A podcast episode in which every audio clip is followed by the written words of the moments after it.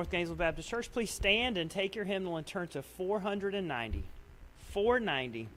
Revive us again. We'll sing the first, second, and last verse. Number 490.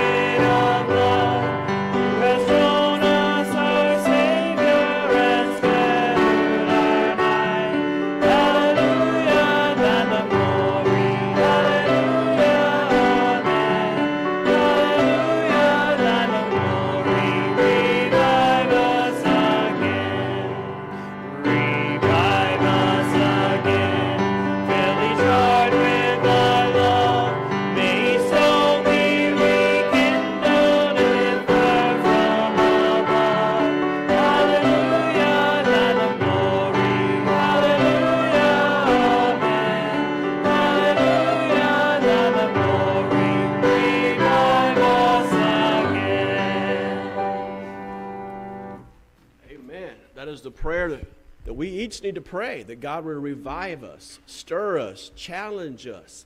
And that's why we come to church. Church is not just a social club. Church, church is not a place where we just shake hands, say, How you doing? Give a handshake, get a hug, and then go kumbaya and go back to the way we were. No, church is about knowing God, growing in God, loving Him, serving Him, because it's all about Him. It's not about me, it's all about Him. And so that's why we're here on this Sunday morning to worship Jesus Christ. Father, we thank you for your goodness. We thank you for your grace. We thank you we could come to church on this Sunday morning and worship you. We worship you in spirit and in truth. We thank you for these brothers and sisters in Christ who come today to worship your name, to hear your word, to sing these songs, to fellowship, to give back to you. I pray you bless them for their obedience, for in being in your house this morning, this Sunday morning, we are obedient to your word. And I pray you bless the service today. May Christ be magnified and glorified. In Jesus' name, amen. Amen. Good to see you this morning. Hope you are doing well. Remind just a couple things. I hope you come back tonight to hear missionary Joe Cotvass. I know there's a, something's going on tonight. People say there's something going on tonight, a little little scrimmage out there and out there out west somewhere, a little scrimmage. But I know you folks who love the Lord will come back tonight to church, right? Ooh, amen or oh me. I hope you come back and hear Brother Joe, Joe a missionary to the deaf in Peru. That is exactly where Nate Tannehill is. And uh, he called me and said, Hey, you want to hear about what Nate's doing? I said, Sure. He said, I'm coming by your church on Sunday night. I said, Come on, brother. And so you'll hear more about what's going on in Peru and what another Nate's doing down there with the deaf in Peru. That's tonight at 6 p.m. Hope you'll be with us. Tomorrow morning, as usual, we'll be at the men's breakfast fellowship at the 43rd Street Deli at 9 a.m. Hope you'll join us. Of course, Wednesday night service as always. By the grace of God, uh, we'll have men's Bible study this coming Thursday at 7 p.m. And uh, visitation this coming Saturday. If you've ever, if you ever said, "I'd like to go talk to somebody about Jesus," uh, someone just I just read something. If you want to convict somebody, convict another Christian, ask them a question. Have you ever tried to win someone to Christ? Second question is, when's the last time you tried to do it? Well, once a month, we have the opportunity to choose to go out and tell somebody about Jesus Christ. If you've never done that, you say, what it means to, to share the gospel, what it means to tell people about Jesus. Well, that's what we do. We go down these streets, we knock on doors, we invite them to church, and if the Lord gives us this opportunity, we tell them about Jesus because you got saved because somebody told you, right? Well, how do they get to, how do they know? By us telling them about Jesus. So if you'd like to go with us, this comes Saturday, the 10 to 12, that's what we're going to do. Men, there's a retreat that we go to once a year. It's usually in February. This year is February 23rd, 24th. It's a men retreat in Lake Park, Georgia. The speaker is going to be Brother Joe Arthur. It's going to be some good food, good fellowship, and good preaching. Now, I encourage you to sign up to that for that today if possible. To go online at ventureoffaith.com and register for that. There's a sign up sheet in the back. But it's, it's a great place to go, great preaching, good fellowship. I know it'll be a blessing to you. If you have any questions, please see me.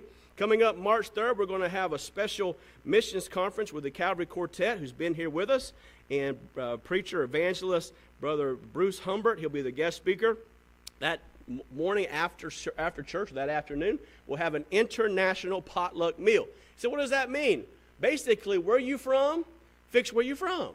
We got folks from all over the world. Now I'm from the South, so I'll probably bring some KFC. I'll bring some, some, some chicken or something like that. But wherever you're from, fix where you're from. And that will be a, a good thing as we, we kick off our missions conference. They're the March, on March 3rd. And uh, looking forward to that following Wednesday. Have Michael Shaver family as they're missionaries to Iceland. Lots of things going on. Looking forward to what God's going to do. Brother Keith.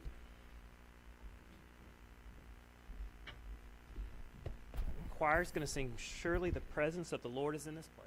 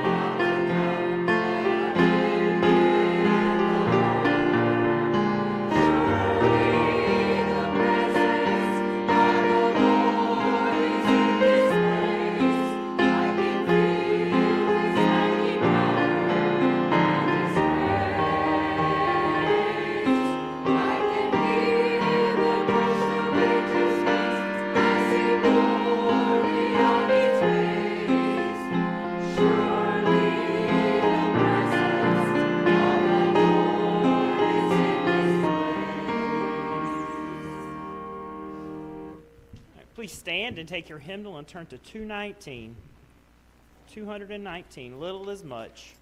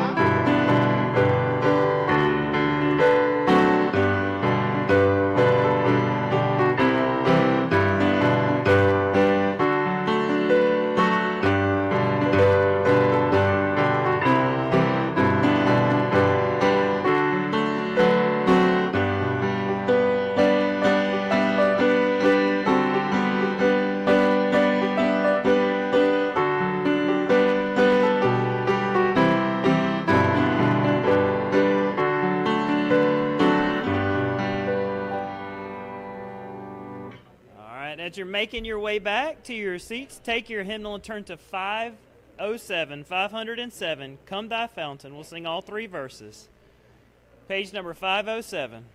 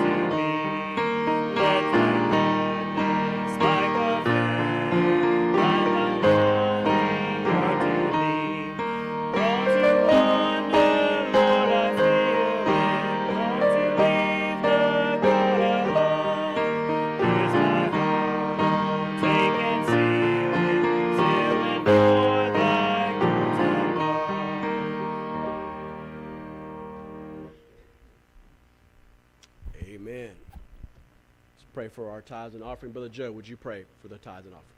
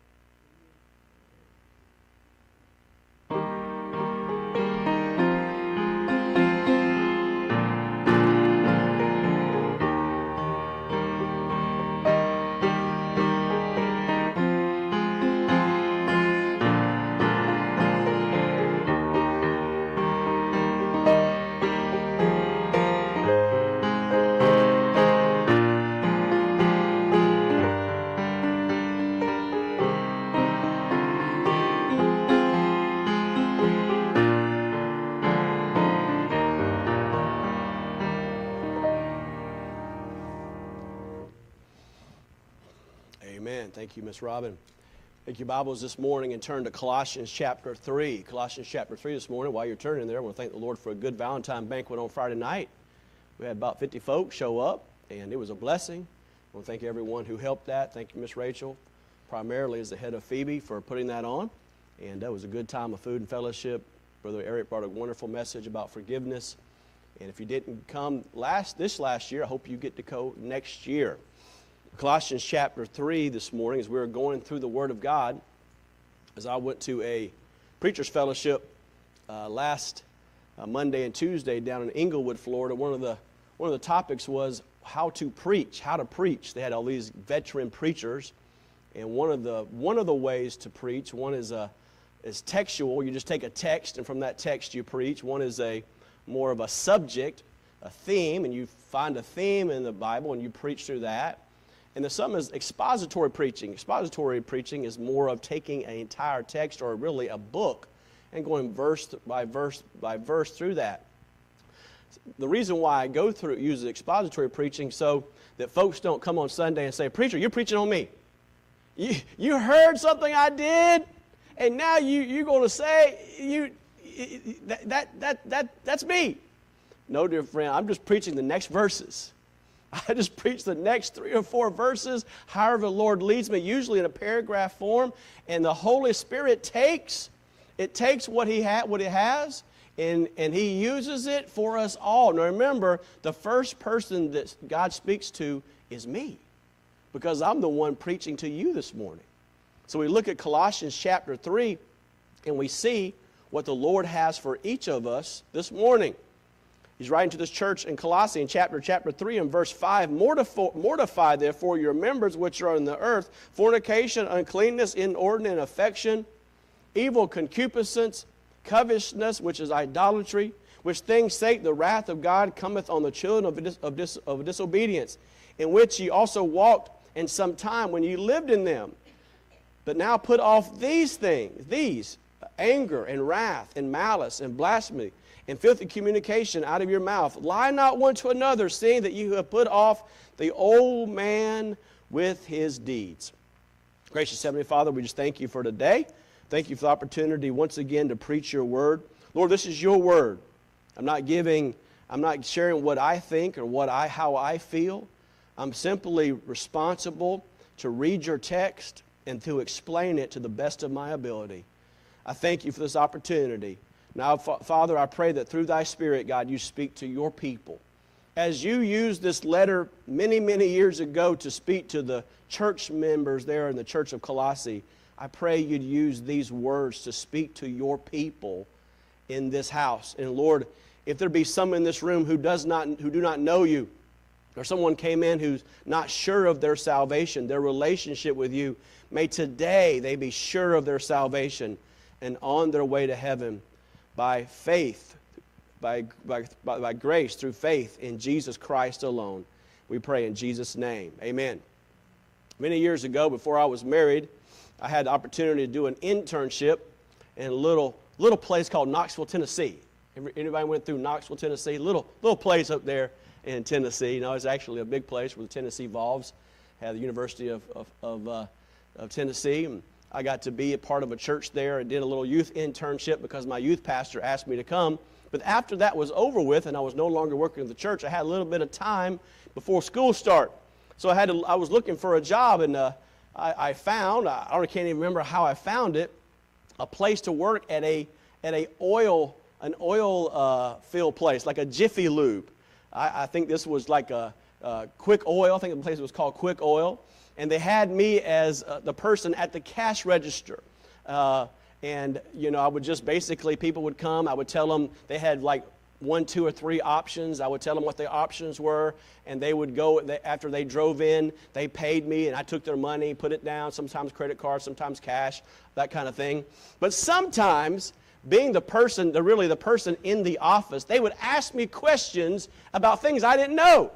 They'd ask me questions about what really is the best weight of oil for my car? Or, you know, what, what do you think about, uh, you know, the differential? Or about the, about the engine? Or about the other areas of a vehicle? And I, I was just a guy who said, pick a number. Uh, that's what we're going to that's what we're going to charge you and, and pay the bill. That was it. Now, naturally, as I was there, I got to learn more about it. And oftentimes, when they ask questions like that, I would refer them to some of the me- mechanics who actually did the work outside. But sometimes, even though I had that position that made me seem like a position of authority because I was the one who was taking the orders, I was the one who was charging the people, I didn't always knew, know what, what I was doing because I really didn't know, a whole lot about oils, a whole lot about engines. I was just there to take the money so that they could go actually get their oil changed at the place. Why am I saying all that? I'm saying all that because really each one of us are Christians. We have a position in Christ, right? And the Bible says that in Colossians chapter 3. It says, If you've been risen with Christ, seek those things which are above, where Christ sitteth on the right hand of God. He's talking to Christians. Paul's writing a, a letter not to unsaved, not to the infidels that were talked about in Sunday school class, not to the heathen. Paul is writing to Christians. And, what, and who I am speaking to this morning, I'm speaking to Christians. A church is made up of Christian people. To be a member of this church, you have to be saved, to be baptized, you have to agree to our bylaws, what we believe the Bible teaches, and, and then walk forward and, and get a, a, a majority of vote by the people who are members of the church. So I'm talking to people who, who are saved, who know God, who, who, who've been saved and baptized, and now most of many of you, most of you are members of the church or thinking about membership of the church. And so Paul is writing to the church and he's saying, Hey, you folks who've been risen in Christ, you folks who know Christ, you folks who have a relationship with Christ, it, it's it, what, what's next? Some people think, well, salvation, that's just, that's it. No, no different. That's a wonderful thing. Praise God the day we got born again. And each one of us, there should be a, we should have a time. We should know there's a time and a place or about that time and place when we were saved. That's the day we're saved. It's the greatest day of your life. It's the most important day of your life. In a million years from now, it won't make a difference how much money you have. Won't make a difference how much you worked. Won't make a difference how, how big your family will, will be or, or could be or should be. Won't make a difference if you're saved. That's the most important thing in life. Do you know Jesus Christ is your personal Savior? And so that, that's the beginning of it all. But let me say to you, friends, that's not it. There's a lot more to, lot more to the Christian life than, than salvation. Amen? Because Paul goes on to say, Seek things which are above he says, look, look, look at things above you. Not, the things that are behind you, but seek things that are above, where Christ sitteth on the right hand. Set your affection on things above and not on things on the earth. Why? Because you've been dead and your life is hid with Christ in God. When Christ, who is our life, shall appear, then shall you then shall ye also appear with him in glory.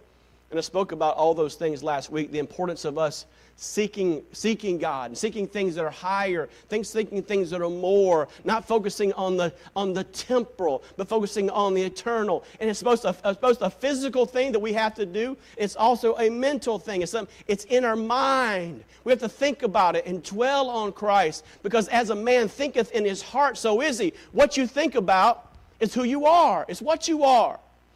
And so you have to focus on those things, and he's encouraging to do that, us to do that. But he goes a step further. Not just setting your, not just seeking those things or setting your affection on those things. He goes in verse 5, and look at the verse. He says, in verse 5, he says, Mortify therefore your members which are upon the earth. And you look at that verse, that word uh, mortify, and you say, what does that mean? We see this command. What does it mean to, what does it mean to mortify? Well, to mortify literally means to kill or put to death put to death. Believers are to make a decisive resolution, a decisive decision to put to death sin in our lives. It's a choice. Just like Jesus said in Matthew chapter 5, verse 29, if thy right eye offend thee, pluck it out, cast it from thee, for it's profitable thee that one only of thy members should perish, and not only that thy whole body should be cast in hell. Now, he's not talking about literally taking out your eyes or taking off, cutting off your hands. Because if that was true, we would be a sorry bunch coming in this morning, wouldn't we? Within 24 hours, I would probably not have any eyes, any ears, any hands, any feet, and that would be a miserable looking bunch. I mean, we wouldn't be a church, we'd be a hospital this morning. In reality, we are a spiritual hospital. He's not talking about just the, the physical so much, he's talking about the spiritual. Interesting enough, through the ages, there are people who took this literally, and, and obviously most of the time we do take the Bible literally, but understand we, there is in the scriptures metaphors, the simile, and, uh, and such language. But there was a group of people in the Middle Ages that the, that the uh, great spiritual leader Origen talked about who went up and down the road beating themselves, scourging themselves, because every time they would sin, they would do something wrong. They would, they would try to hurt themselves.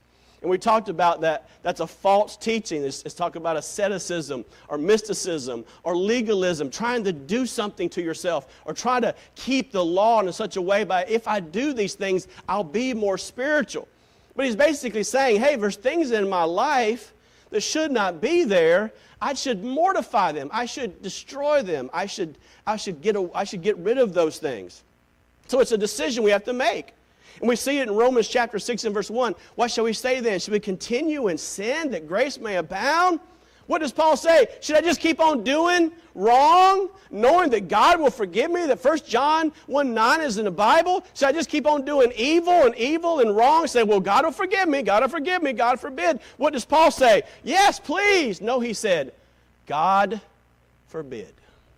We shouldn't continue in sin the grace may abound. God forbid. How shall we that are dead to sin live any longer therein? You say, as Christians, dear friends, we don't have to sin. We've been freed from the chains of sin at salvation. That power of sin is no longer, no longer with us, no longer on us. We've been free. We have liberty in Christ. Warren Wiersbe, the great teacher, wrote years ago in England, a pickpocket was caught and convicted. His right hand was cut off. He was caught again. His left hand was cut off. He got to the place of, with both hands, cut, both hands cut off. He started thieving with his teeth. That's pretty a sad lot, isn't it? the Bible says in Romans chapter 8, verse 10, if we live after the flesh, ye shall die. But if you through the Spirit do to mortify the deeds of the body, ye shall live. You shall live. Now, dear friend, if you went to the doctor because you weren't feeling good and the doctor said you got cancer, what would you say to him? We'll just leave that joker in there. I think I'll be all right. No, you'd say, Doc, how can I get rid of the cancer? Some of you have gone through that. You took radiation. You went through chemotherapy. Chemotherapy. You went through surgery to get rid of it. If a snake came in the house this morning when you let the cat in, what would you say? Hey, pretty snake, just jump on the bed. I think I'll sleep with you tonight. No, you'd say, get that crazy snake. Where's Eric at? He's not here. Hey, where's that crazy snake? Get that snake out of here. If you got weeds in the garden, as I had yesterday, had these weeds in the garden, I got down on my hands and knees and said, Mr. Weed, you can't stay in the garden anymore. I got to get you out. What do you do when you got things in your life that should not be there? Should you leave them in? No, dear friend, you got to get them out. You got to get them out. Anything that will anything that will hurt you, anything that will harm you in your Christian life, you to get it out. How many of you go to the dentist? I hope I see more hands than that. Why do you go to the dentist? Because, well, I, preacher, I brush my teeth, I floss, I wash, I, I, I rinse every day. Yeah, you do, but you, you might want to go to the dentist every six months to get that stuff you can't see. Get, get it taken care of. Get it clean. Get it taken care of. Why? Because you don't want to be an offense to anyone. After I have a garage, uh, it's a, it's, it is a two-car, it is a two-car garage. And remember when the hurricane came last year? that we came up and hit, hit the coast over there. It was coming this way. I said, I'm going to put both cars in that garage. But you know what I had to do? To make something ha- to happen that really need to happen, I said, I got to clean out all this stuff. Now, you know the ease of a garage. You know, you come in from a long day. It's easy to start setting stuff in the garage, isn't it? Just set it here, set it there. And then you, the stuff that you want to someday get rid of, the stuff that needs to go to Goodwill, before long it's a pile here and a pile there, here a little pile, there a little pile, everywhere a pile pile. Boy, it took me a while to get that garage clean. But, dear friend, I did. By the grace of God, I got both the cars in. I took a picture and I sent it to my kids. Look here. You've seen stuff and you'll never see, you've never seen, and you may never see it again. But I had to get rid of the stuff so I could get my cars in. Dear friend, do you have anything in your life you need to get rid of? You got stuff in your life that just doesn't, it's not doing you any good. I'm not talking about physical stuff, though it could be physical. I'm talking about spiritual things. It's hurting you, and it's hurting the people who love you. No, there's a command mortify it, don't play with it. Don't say, well, it's not that big a deal. So and so has a bigger problem than me. That's what we want to do, right? It's really not that big a deal. Somebody's got a bigger deal than me. Somebody's got, somebody's got more problems than me. Somebody, it, you know, we like to blame shift or, or compare or criticize others to get the, the, the, the, the issue off of ourselves. No, it's a command. Get rid of it. Take care of it. And what are the, what are the, what are the main causes the main thing the, under the inspiration of the Holy Spirit that Paul is, is writing to the people to get rid of? Well, you go back to chapter chapter 3, and then in verse, verse 5 it says, Mortify your there for members which upon the earth. And he starts with fornication. In almost every list of sins, this word fornication is usually the first one. We see the command, but what are the causes of us to fail? Fornication, this word is porneia. It refers to sexual sin the English word pornography der- derives from this word porneia.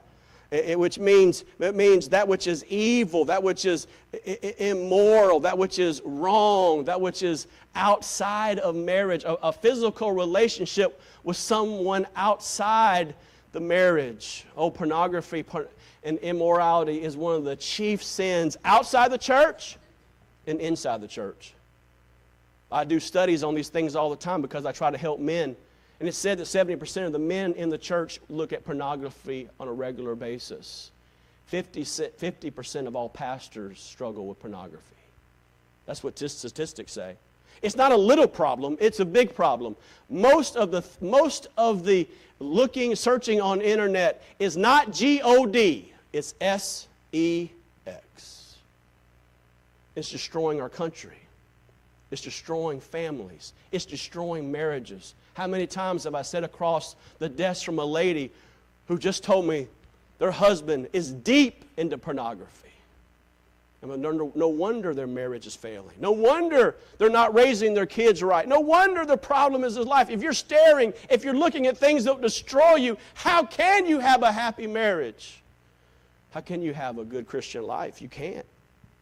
And the Bible says in Acts chapter 15, and verse 20, the council at Jerusalem, that we write unto them that they abstain from pollutions of idols, from fornication, from things that are strangled, and from blood.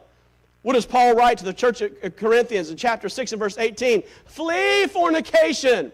Flee it. Flee immorality. Don't play with it. Don't be around it. Stay away from it. Flee from it. Every sin that a man doeth is without the body, but he that committeth, listen to this, he that committeth fornication sinneth against his own body. There, see, there seems to be in the scripture, as I read the Bible, a hierarchy of sins that destroy people. And there's a hierarchy of sins fornication, immorality, adultery is right up there at the top. So, of all things we should flee, it's immorality. There should not be even a hint of it in our lives. Flee it from it, run from it, get away from it, no matter what. But not just immorality, impurity, uncleanness, this is more of a general term than immorality, going beyond the act of the evil thoughts and intentions of the mind. Read in Matthew chapter 5, verse 27. You heard that it was said of them by old, Thou shalt not commit adultery. But I say unto you, whatsoever looketh on a, whosoever looketh upon a woman to lust after her hath committed adultery with her already in his heart. It goes past just the, the physical act to the mind, to the intentions, to the thoughts. In Mark chapter 7, verse 21, for within, out of the heart of man proceedeth evil thoughts, adulteries, fornications, murders, thefts, covetousness, wickedness, deceit, lasciviousness, an evil eye, blasphemy, pride, foolishness. All these things come within that defile the man. Evil behavior begins with evil thoughts. That's why it's so important what you watch. That's why it's so important what you listen to. Because if you watch and listen to the things that are evil, or wicked, dear friend, you'll start thinking about those things. And what you start thinking about, before long, you'll start doing. You'll start doing. That's why so be careful what you think about. Evil thoughts produce sinful behavior. Pure thoughts produce righteous behavior. That's why Paul wrote in Philippians chapter 4 and verse 8, finally, brethren, whatsoever things are true, whatsoever things are honest, whatsoever things are just, whatsoever things are pure, whatsoever things are lovely, whatsoever things are good report, if there be any virtue, if there be any praise, think on these things. That's why you hear, from, hear me say, week after week after week after week, read the Word of God. Read the Word of God. Read the Word of God. Study the Word of God. Study the Word of God. Meditate on the Word of God. Meditate on the Word of God. You say, I meditate, I study, listen to good music, good hymns, and spiritual songs, listening to good preachers. And you say, Preacher, I don't know who to listen to. You come to me, I'll give you 50, I'll give you 50 good preachers to listen to. And you can just get those within a few minutes right here on your phone. I listen to them regularly as I'm going down the road. Because, dear friend, even as a pastor, my, my mind, my thinking wants to stray. Instead of focusing on the good, it wants to focus on the evil. So I have to intentionally get the Word of God in my mind. I have to intentionally get good music in my mind. I have to intentionally get good preaching in my mind. And I do it regularly. Why? Because, dear friend, if I don't, it will go astray. It will go the way it should not go. It's talking about impurity. But It's also talking about inordinate affection. Inordinate affection. Romans chapter 1, verse 26, for this cause people worship the creation more than the creator. God gave them over until vile affections. For even their women did change the natural use into that which is against nature. And likewise also the men, leaving their natural use to the women, burned in their lust one towards another. Men with men working that which is unseemly, receiving in themselves the recompense of the error that was meet. He's saying these things are wrong, this inordinate affection. I talked to a preacher recently, and he was he was sad and glad at the, at the same time. He's sad because his daughter is getting ready to leave to go to Bible college. But he was glad about that, but he was sad because he's getting ready to lose his, his uh, piano player. And he said to me, I got another piano player, but she will never come to church. I said, Why is that? He said, She takes care of 30 cats. He said, Take care of 30 cats. He said, She said, I can't come to church and play your piano because I got 30 cats. Dear friends, that's called inordinate affection. That's going overboard. That's loving the creature more than the creator. Oh, thank God I got two. I don't know how you deal with much more than that. But, dear friend, you got to get to the place where you don't love things more than Jesus. You know what, you know what, you know what loving things or creatures or animals or even people more, more than Jesus, you know what that's called? It's called idolatry. It's idolatry and it's wicked and it's vile and it keeps us from loving God the way we should. He said, evil concupiscence. 1 Thessalonians chapter 4 and verse 4, that every one of you should know how to possess his, his vessel in sanctification and honor, not in the lust of concupiscence, even as the Gentiles which know not God. What is evil concupiscence? It's always looking for the new. It's that, okay, J.C. Penney's has a new, has a special on. Oh, that's going to be new. I got to go down there and get it. Oh man, Bass Pro Shop, they got a new gun. I got to go down there and get it. Oh man, the, uh, Amazon, they just, they just flashed upon me a new dress, a new gun. I got to get both. And you'll be here next day. It's always got to have the new thing, the more thing. And we think by getting those things that will satisfy, dear friend, how many more things you think will, you, you will have that will satisfy that hole in your heart? A hundred things, a thousand things. You can fill your house to its full and then go to your neighbor's house and say, Can I fill yours too? And you still won't have enough stuff in your house to fill the hole that only Jesus Christ can fill. Only God can fill that. You can't fill it with stuff. You can't fill it with things, evil concupiscence. You can't fill it with, it says, greed or covetousness. Luke chapter 12 and verse 15, he said to them, This is Jesus. This is Jesus saying, He said, Take heed, beware of covetousness. Always wanting more things, always got to have more things. Listen to what he says. Listen to these words. A man's life consisteth not in the abundance of the things which he possesseth. Who are you? First and foremost, a Christian. My life is not about my stuff. My life is not about my house. My life is not about my car, my wife's car, my daughter's car, my son's car, my things in the house, that old Harley Davidson I gave up. It's not about that. My life is Christ. My life is Christ. And the more I'm willing to die to the things of this earth and live for Him, the more He'll use me. But the more I say, my life is things, my life is stuff, my, my life is material things, the less God will use you. Let me ask you a question Do you want God to use you? I hope y'all say, Yeah, I want God to use me. Then, you, dear friend, then life can't be about your stuff. Life can't be about your things. Life, life can't be what you have. It has to be about Jesus. Why? Dear friend, because at, at, the, at the funeral, we won't see no hearse pull up with a U-Haul back here in the front. We won't see it. We won't say, oh, that's all the stuff old so and say she's taking it with her. We're going to take her to the burial plot and we're going and we're going to bury all the stuff right beside her. Or we're going to bury all the stuff right beside you and you're going to take it with you to heaven? No, dear friend, this world is not my home. I'm just a passing through. no, dear friend, I'm not taking this stuff with me. It's gone. Get rid of your stuff and worship Jesus.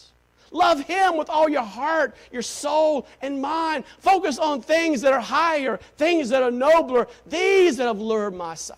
If there's anything that's, that's distracting you, Oh, dear friend, get rid of it.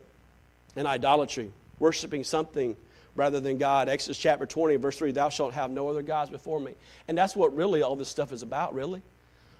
I'm going to worship this stuff more than I'm going to worship Jesus. You know what worship, worship is? It's spending time with. You know, work can be work can be idolatry. No, it's a it's a it's a it's a man, it's a it's a nice type of idolatry because you can say, What are you doing? Oh, I'm working. But you can love work more than you can love Jesus. I've seen men work 70, 80, 80 90 hours a, a week and their home is falling apart and they think, well, it's a noble thing. I'm going to work more. I'm doing it for my family. Yeah, but how about spend time with your son? How about spend time with your daughter? How about time, how about spend time with your wife? How about spend, well, I gotta work, I gotta work. No, dear friend. How about live with live and focus on less and spend time with them? Every time I go to a preacher's conference, every time I hear men of God who are older talk, talk one of the chief things they say that wish they had done more of spend time with their family. You see, in the ministry, dear friend, there's always more needs. Who, do, who, who, who doesn't need the gospel in Gainesville? Who doesn't need to be helped down at the hospital? There's always more things to do. There's more, always more folks to help. But, dear friend, I made a conscious decision when I got in the ministry. I was going to spend time with my wife, my daughter, and my son, no matter what, because I didn't want to see them be lost, because I put everything before them. 1 Corinthians chapter 10, verse 14, wherefore, my dear beloved, flee idolatry. Dear friend, are you putting anything up before God? It's not these physical things that we focus on. It's also these other things. He said, he says in chapter 3, there in verse four, 6, for which things sake, sake, uh, the wrath of God cometh out of the children of disobedience, in which also you walked in some times when you lived in them. This he says basically, this is how you used to be. This is how we all used to be. Before salvation, what did I care about? I cared about me. I cared about my stuff. I cared about my things. I, cared about building my kingdom. I cared about what I could get, my car, my, my, my stuff. I cared, that's all I cared about because my life was on, about me. That's how we used to be. So you, so you can't go just to the regular person and say, well, you know, you shouldn't do it, those, shouldn't care about those things. Well, they don't know anything any, any different because life's all about that. Life's all about that. He said, but now also, he says, here's another list in verse 8, but now uh, ye also put off these things which are anger and wrath and malice and blasphemy, filthy communication out of your mouth. He goes on. Not only immorality, not only impurity, but anger. Deep, smoldering, resentful anger. Are you, are you an angry person? Someone says something to you, someone criticizes you, someone does something to you, and it just smolders in your life all day long. And you're angry. And by the end of the day, you're, hey, you're slamming the refrigerator door. You're not even speaking right language. You're just mumbling to yourself. You're kicking the cat, kicking the dog, slamming doors, got mad because the boss said something to you, and you just smolder and you just get angry and you get mad. Then there's wrath. Wrath isn't that, that sl- is that slow burning. Wrath is when you is when you're going down 39th and somebody passes you, you pass them, and they pass you, and you pass them, and before long, you jumping outside your car and you shaking fist at them. It's not just a smoldering thing, it's a I'm gonna get you right now kind of thing. As I was going down to the preacher's conference trying to be all spiritual, you know, getting ready to meet all these preachers and, you know, listen to BBN on the radio and listen to good preaching, you know, want to be happy, happy, happy as, my, as I see my old brothers in Christ, my old cronies in Christ, my old friends in Christ. I'm going down the road. It's just a two lane road down there in uh, Englewood, Florida. Just, just one road. It's about 14 miles in this one road. There's construction on the right, construction on the left. And we get to a place where it's 55 miles an hour. And we got to a, a spot where this lady in front of me, I don't know who it is. I don't know who it is, but I find out later. This person in front of me is going 50, 51, 52, and a 55. So naturally, I say to myself, I'm going to think I can pass this person. I'm, naturally, I'm going to try to pass this person. And interesting enough, about two minutes before I get ready to do it, another guy goes like two, two or three cars behind me and goes around this person. So I say to myself when I find a, when there's a, you know, a, you know, there's, there's the dotted line, not the double lines. Now, I know none of you guys would ever go the double lines, right? Thou shalt not ever go over the double lines. But, you know, it's a dotted line. I see the dotted line. I say, okay, dotted line. I'm going to go around. So I see the dotted line. She's going about 52. I'm to speed up and go around her. And sh- the person gets in the other lane and won't let me go around. I think to myself, what in the world? And they do it about again. They do it twice. I say, here I am trying to be all sanctified and spiritual. I'm going to this preacher's meeting, and this person is acting crazy. I mean, crazy, cuckoo crazy. I finally get around them. I stop at the stoplight, and this lady, young lady, about 25, she's got her phone just looking at me, just videotaping everything I do. So I think to myself, I'm going to be on the news tonight. Baptist preacher gets out of the car and does something crazy with the lady in Fort Myers, Englewood. I said, No, I'm going to resist that temptation to get out there and give her two cents worth. I kept on driving and I turned into a church. Guess what? She didn't follow me in church. Not the church I was going to, another church. Not that church. And she didn't, she went around, went around me. Oh, I tell you what, dear friend, 20 years ago, I'd probably be in jail right now. 20 years ago, I'd probably done something, said something I shouldn't have done. I might be in jail right now. Because, dear friend, it's a progressive thing. It doesn't happen all at one moment. It's easy to get angry. It's easy to get mad. Malice. When Arthur wrote The Vicious Nature, which is bent on doing harm to others, it's easy to get mad. You did something against me, I'm going to do something against you. You said bad about me, I'm going to say bad about you. You said bad about my mother, I'm going to say bad about your father. You say Christians do that? All the time. All the time. That's malice. It's malice blasphemy. Now, I know none of you folks cuss at all. Never, never slander, never cuss, never use God's name in vain. No, no, no, not blasphemy or filthy communication. The obscene, the derogatory speech intended to hurt or wound someone. Sticks and stones may break my bones, but words never hurt me. You ever, you ever, you ever hurt somebody by what you say?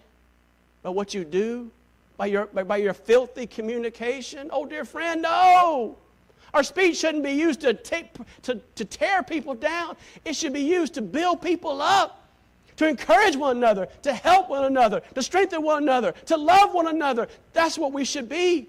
And we see it in Ephesians chapter 4 and verse 31. Let all bitterness and wrath and anger and clamor and evil speaking put away from you. I mean, mortify it.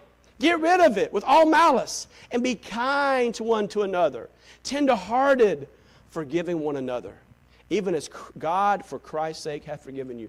You say, hey, preacher, I'm, man, I'm struggling with this. How can, I, how can I forgive somebody when they said these critical things about me, when they compared me with somebody else, when they did all these hurtful things? Man, that, don't you know, man, don't you know how much that hurt me when they said that? Don't you know how much it, it, it did, it, it did to me when they, when they discouraged me, when they you say, you know what, you know, what do you do about that? You know what you do? You forgive them.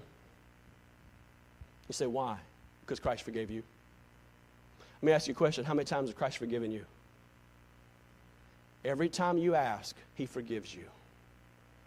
Every time someone does something to you, you forgive them. So that sounds right, doesn't it? Christ has forgiven me all. How many, how many things have Christ forgiven me? Why, dear friend, would you want me to put on the screen every bad thing you did last week? You'd run out of here screaming like a banshee. And I would too. Dear friends, what have people done against you? You know what you're supposed to do? Forgive them. Brother Eric talked about this Friday night. He talked about the, the, the ruler who had this man work for him. And the man who worked for him owed a great debt. It was millions, more than we can even imagine to pay. And the king, the ruler, saw compassion on the man and let him go. But then that man found somebody who owed him, and what that man owed him was just a little bit. It was just pence. It was a small thing. But that man got so upset, he, he, he shook him and he, he mistreated him and he, he made him the person go to jail. And what was the purpose of the whole thing? To show us that sometimes we won't forgive people who've done small things when we've done great things. Jesus Christ, the blood of Jesus Christ, cleanses us from a little sin, most sin, all sin. And here we are, so and so said something they shouldn't have said. so and so did was something they shouldn't have did. I'm going to hold them. I'm going to hold it against them until they come to me and confess it. Oh, dear friend, you're going to hold that person all day long? And let me ask you a question. What good is holding that person in contempt? Holding that person, being angry with them all your life. And you know, you know what that, you know what that anger, you know what that frustration, you know what that, we know what that's going to do. Is it going to hurt the, is it going to hurt the person you're mad at? Who's it going to hurt? You. Unforgiveness is like drinking poison, thinking it's going to hurt the other person. But all the while, it's killing you. What's unforgiveness do? It destroys marriages, it destroys churches, it destroys lives, it destroys families because people won't forgive. Have you been forgiven? Everybody said, Amen. Then, dear friend, you need to forgive. You need to forgive. The command, the causes, the consequences. You see, sin brings divine judgment. First of all, in unbelievers people who know not God. For Romans chapter 1, verse 18, for the wrath of God is revealed from heaven against all ungodliness and unrighteousness of men who hold not the truth of unri- hold not, who hold the truth in unrighteousness. The wrath of God is coming down on people who choose not to trust in God. Second Thessalonians chapter 1 and verse 7 and 8. And to you who are troubled, rest with us when the Lord Jesus shall be revealed from heaven with his mighty angels in flaming fire, taking on vengeance on them that know not God and obey not the gospel of Lord Jesus Christ. What's going to happen to those who choose not to trust Jesus? God's wrath is going to be poured upon them. You see, I mean, that's the same God, the same God of John 3.16, for God so loved the world that he gave his only begotten Son, that whosoever believeth in him should not perish, but have everlasting life. That's the same God. The same Jesus who died on the cross will one day, we read it in Revelation chapter 20, every person who chooses not to trust in Jesus Christ, the wrath of God will be poured out upon them, and they will go to a place called the lake of fire forever and ever and ever and ever. But, dear friend, that's not God's will. It's not God's will that any should perish, but every one that would come to repentance. Meaning, God's will is for every person to turn from their sinful ways and turn to Christ, place their trust in Christ, who will save them, show them mercy, show them grace. So the consequences brings down divine judgment on unbelievers, but also for the believers as well. You say, well, what if I continue in my sin? You know, I like my stuff. I want to keep my stuff. I like my hatred. It fuels me towards other people. I get mad and I like my anger. I'm not going to forgive that person. No matter what you say, preacher, I'll never forgive so and so. Okay. There's, is there consequences? Yeah. Hebrews chapter 5, verse 12. Have you forgotten the exhortation which speaketh unto you as children? My son, despise not the chastening of the Lord, nor faint when thou rebuked of him, for whom the Lord loveth his child, his children. He chasteneth and scourgeth every son whom he receiveth. If you endure chasteneth, God deal with you as sons. For what son is he for whom the Father chasteneth not? For but if ye be without chastisement, where you are partakers, then you are bastards and not sons. He's saying, if you're a child of God, there's going to be times in your life because God loves you and cares about you. If you walk away from God in disobedience, there's going to be times that He chastens you and scourges you. You say, Preacher, what does it mean for chastening or scourging? I'm going to read you what it says. Chastening means to discipline you. You ever been disciplined? You, you, your boss or your mom or your dad told you this is the line, don't cross it, and you said, I'm going to see if I'm going to see what they'll actually do, and you jump up here and cross it. Oh, oh, discipline you lost your job. I told you, show up at 9 o'clock. I show up at 9 o'clock. Show up 9 o'clock. Well, I think I'll show up at 9.05. I think I'll show up 9.15. Come in next day, pink slip. Boss said 9 o'clock, not 9.05. He said, man, that's kind of harsh. No, oh, it's true. You, you said you wanted to work there, right? You said, you said you wanted to work there, and you signed the paper. He said you'll be there at 9 o'clock. It's 9.05 oh, I can go into all types of areas. But, dear friend, God has, God has some things for us to do. He wants us to be obedient as sons and daughters. The word scourges actually is even a tougher word. It means to whip. I've seen God take his children, me included, to the woodshed because I chose to disobey God. In his love, in his mercy, And in his kindness, he's chastened me and he scourged me. And dear friend, I needed it. I needed it.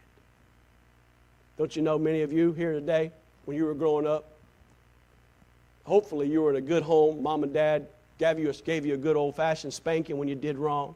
But how many of you know today you got, you got away with a lot more than you got caught with? you got away with a lot more. Oh, isn't God gracious and merciful to us and kind to us? Yes, He is. But sometimes in God's love, He shows His love by helping us see ourselves and doing that, chast- that, that chastening work in our lives. You see, sin belong- brings divine judgment, but sin belongs in the past. I'll read two passages and one illustration, then I'll go. Ephesians chapter 2 and verse 2. You hath he quickened. He made you alive. He's talking about your past, who were dead in trespasses and sin. When time passed, you walked according to the course of this world, according to the prince of the power of the air. The Spirit is now working the children of disobedience, among whom also we had our conversation, our lifestyle in times past, in the lust of our flesh. He's saying that's who you are in Ephesians chapter 2. You were lost. You followed the world. Your father was the devil because you did his will. You were on your way to a devil's hell. That's who you were. Fulfilling the desires of the flesh and the mind, and we're by nature the children of wrath, even as others. We're all born in this world sinners, needing a Savior. Paul writing to the church at Corinth in 1 Corinthians chapter 6 and verse 7, Know you not that the unrighteous shall not inherit the, the kingdom of God? Be not deceived. Fornicators, first one. I told you.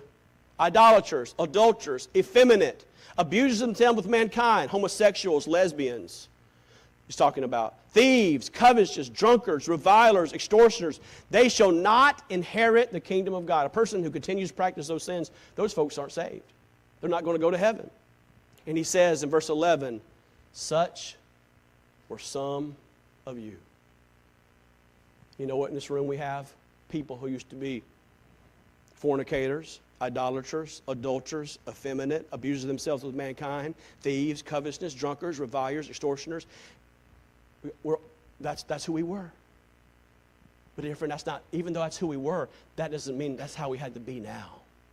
We're different now. Such were some of you, but you're washed, you're sanctified, you're justified in the name of our Lord Jesus Christ by the Spirit of our God. Spurgeon wrote, Christian, what hast thou to do with sin? Hast it not caught thee enough already? Burnt child, wilt thou play with fire? it talks about in Proverbs can a man take sin in his bosom and be not burned? You want to keep playing with fire? You want to keep playing with sin? You want to keep playing with immorality? You want to keep playing with adultery? You want to keep playing with sins that are going to destroy you, anger and malice? You want to keep playing with that? Can a man walk on coal fire, on, on uh, uh, fire, uh, coals uh, full of fire and be not burned? It's a rhetorical question. Of course he's going to be burned. What? When thou hast already been between the jaws of the lion, wilt thou step a second time into his den? Hast thou not enough of the old serpent? Did not poison, did not poison, did he not poison all thy veins once? And wilt thou play upon the hole of the asp? And put thy hand upon the cockatrice's den a second time? Oh, be not so mad, so foolish. What's, what's Spurgeon saying? Don't go back to the way you were. Don't go back to the way you were.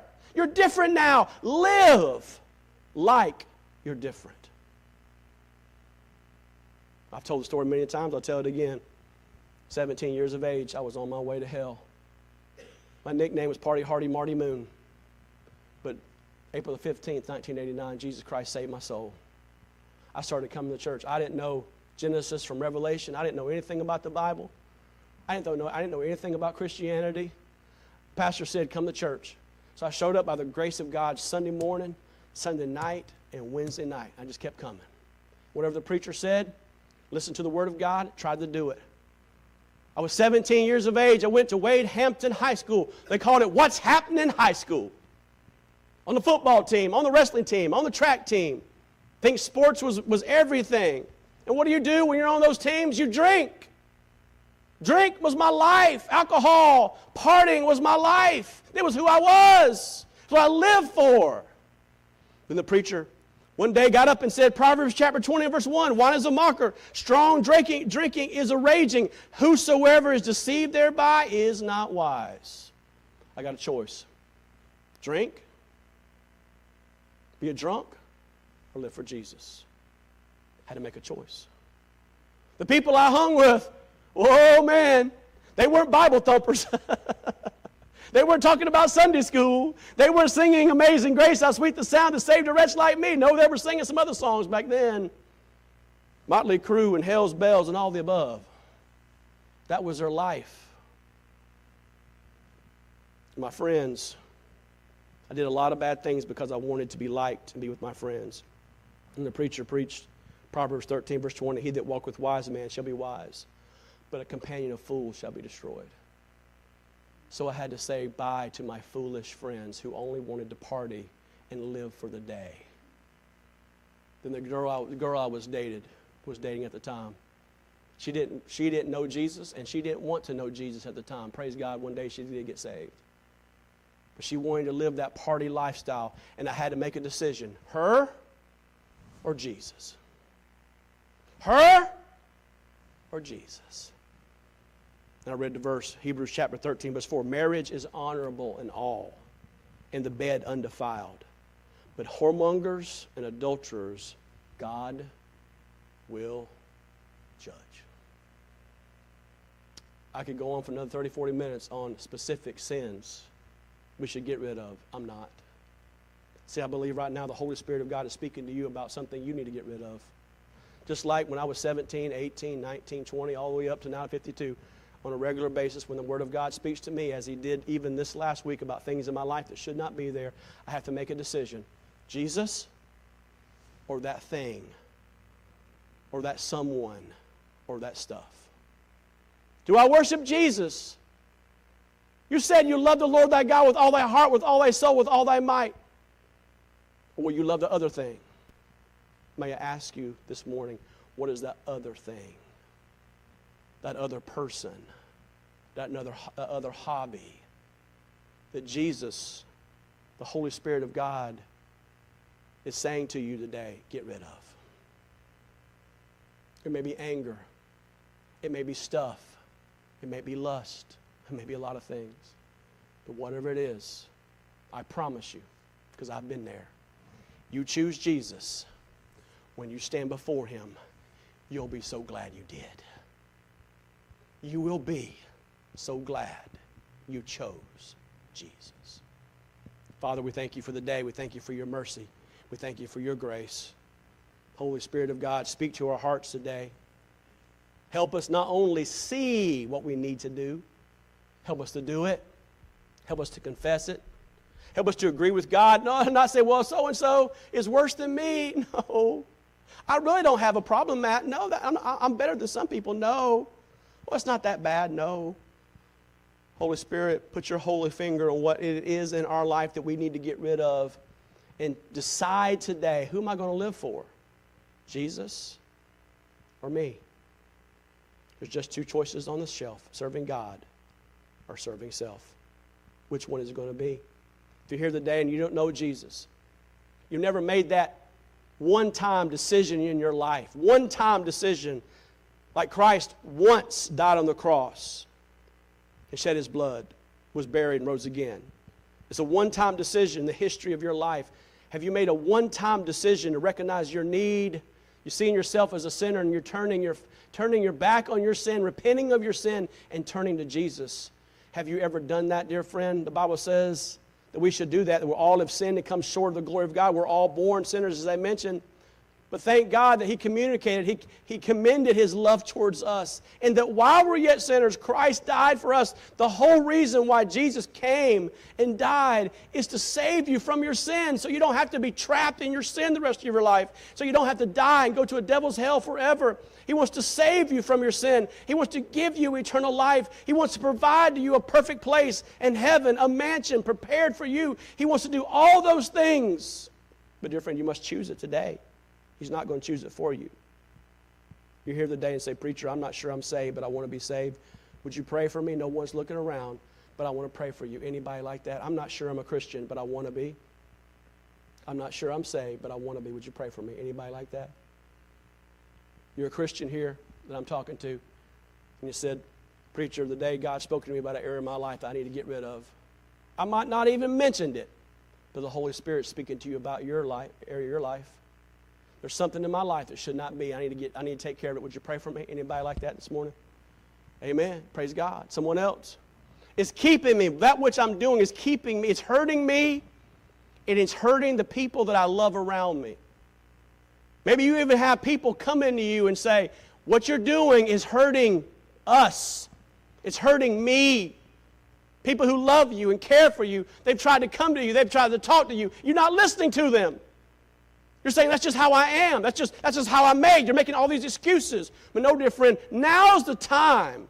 And different, God will help you as He's helped me. Now's the time to change. Someone else, preacher, I know I'm struggling with something. I need the grace of God. I need the courage to say, I recognize what the problem is and I need to do something about it. Would you pray for me? Anybody else? Anybody else? Now's the time, dear friend. Now's the time. Let's stand to our feet. If you're not saved today, I'd love to talk to you about how you can be saved. If you're a Christian here, and you know there's something in your life that shouldn't be there, you know it. People around you know it. You're not, you, you, you say, the day's the day I do something about it. You know the best thing to do? You know what I did? One, one, I got drunk one more time after I got saved. The next time I got drunk, I went down to the altar and I said, By the grace of God, I'll never get drunk the rest of my life. I never have since that day. Oh, tempted many a time. But I never did it. But I went down to the altar and said, By the grace of God, I'm making commitment. I'm putting a stake down. How about some of you put a stake down? I'm not going back to that immorality. I'm not going back to that lying. I'm not going back to that adultery. I'm not going back to that whatever it is. I'm putting a stake down today. I'm not going back to it. God being my helper, by the grace of God, I'm not going back to it. As the piano plays, would you come? Would you come? As the piano plays, the altar's open this morning. He said, Man, if I come forward, people think I'm a dirty, rotten sinner. Dear friend, we're all sinners saved by grace. We all need help. We're all struggling. Would you come?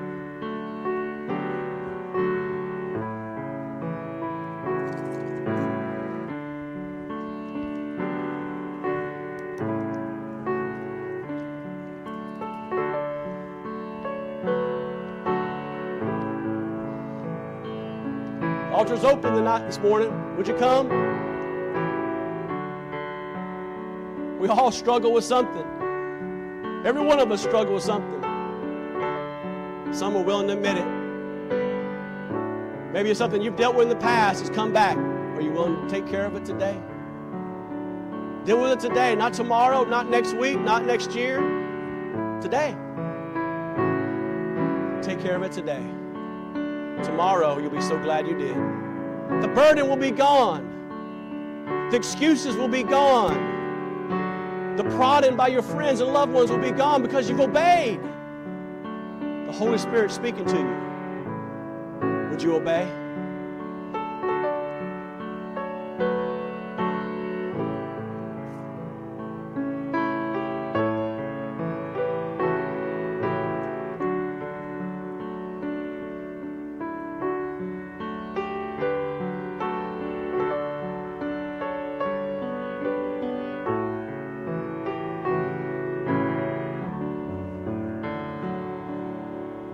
Be seated. So glad to have Brother Dennis and his dear wife Ann. If you will come, you can finish that later. They've come, and uh, Brother Dennis and his wife have told me about their salvation. Brother Dennis used to be a preacher.